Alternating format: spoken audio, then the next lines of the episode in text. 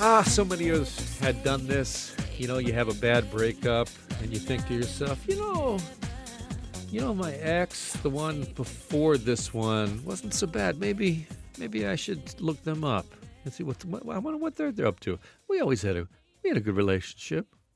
Oh my goodness, oh my goodness, that's what's happening right now.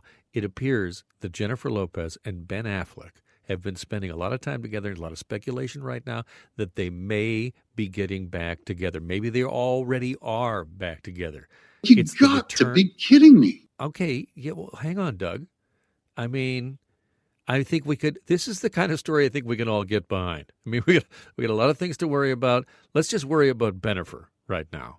Sheba Siddiqui is my producer. You got any details on this? What do you What do you make of this? Well, as soon as she ended things with A Rod after his apparent cheating scandal, she quickly moved on. That they were spotted out and about, and apparently now her and and Ben Affleck have been spotted in Montana together. Yeah, so they're on where he's got a place. vacation, they're rekindling something. Is that She moving hasn't on? been- though? Is that moving on? No, that's moving. She's taking two steps back. I think she's got a broken heart. She she has not been single since her first husband, Ojani Noa, which was, I believe, in her early twenties, which lasted for one year. She hasn't been single, so she jumps from guy to guy to guy. It would be great to just see J Lo single and living life for the next little while, but she's gone back to Ben. All right, all right. I, I posed this question before. You ever done this? You ever just you know circled back on an ex?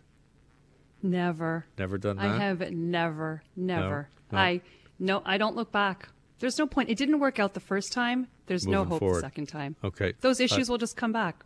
Dave is our technical producer. Dave. No, Guilty? never. No. No? I haven't done it. No, can't do it. Well, you're only in your mid 20s, so you haven't got the life experience to do that. But I've done it. I have done this. This does not work. J Lo, danger, straight ahead. Just, I mean, as much as oh, the whole world would love to see this kind of a retro thing, this is a bad idea. It's a bad idea. Always a bad idea. So there you go. I got my there's my bit of advice. Uh, can we just I just really pr- briefly can we talk about Gwyneth for a second? Head in a box, Gwyneth Paltrow. Did you see this yesterday where she said that she's had a low point in the pandemic? You know, we've all had these low points. You know what her low point was? She ate some toast. She had some bread.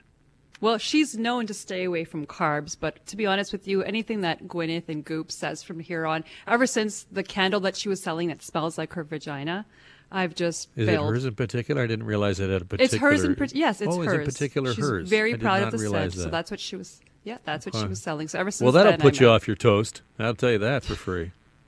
I mean, there are people, there's so many horrific things happening during this pandemic, so many lives lost, so many family members sick. And her lowest point is eating bread. Come on, out to lunch. Is she though? I think she's kind of a genius though, because she says this sort of stuff, and the world goes nuts, and everybody talks about Gwyneth Paltrow and Goop her, and then I'm sure she's just sold another crate of candles because People love to hate her. I know, I know. That's what I'll get you for Christmas a crate of her candles. Woo! Woo! Light it up! All right, thank you, Sheba.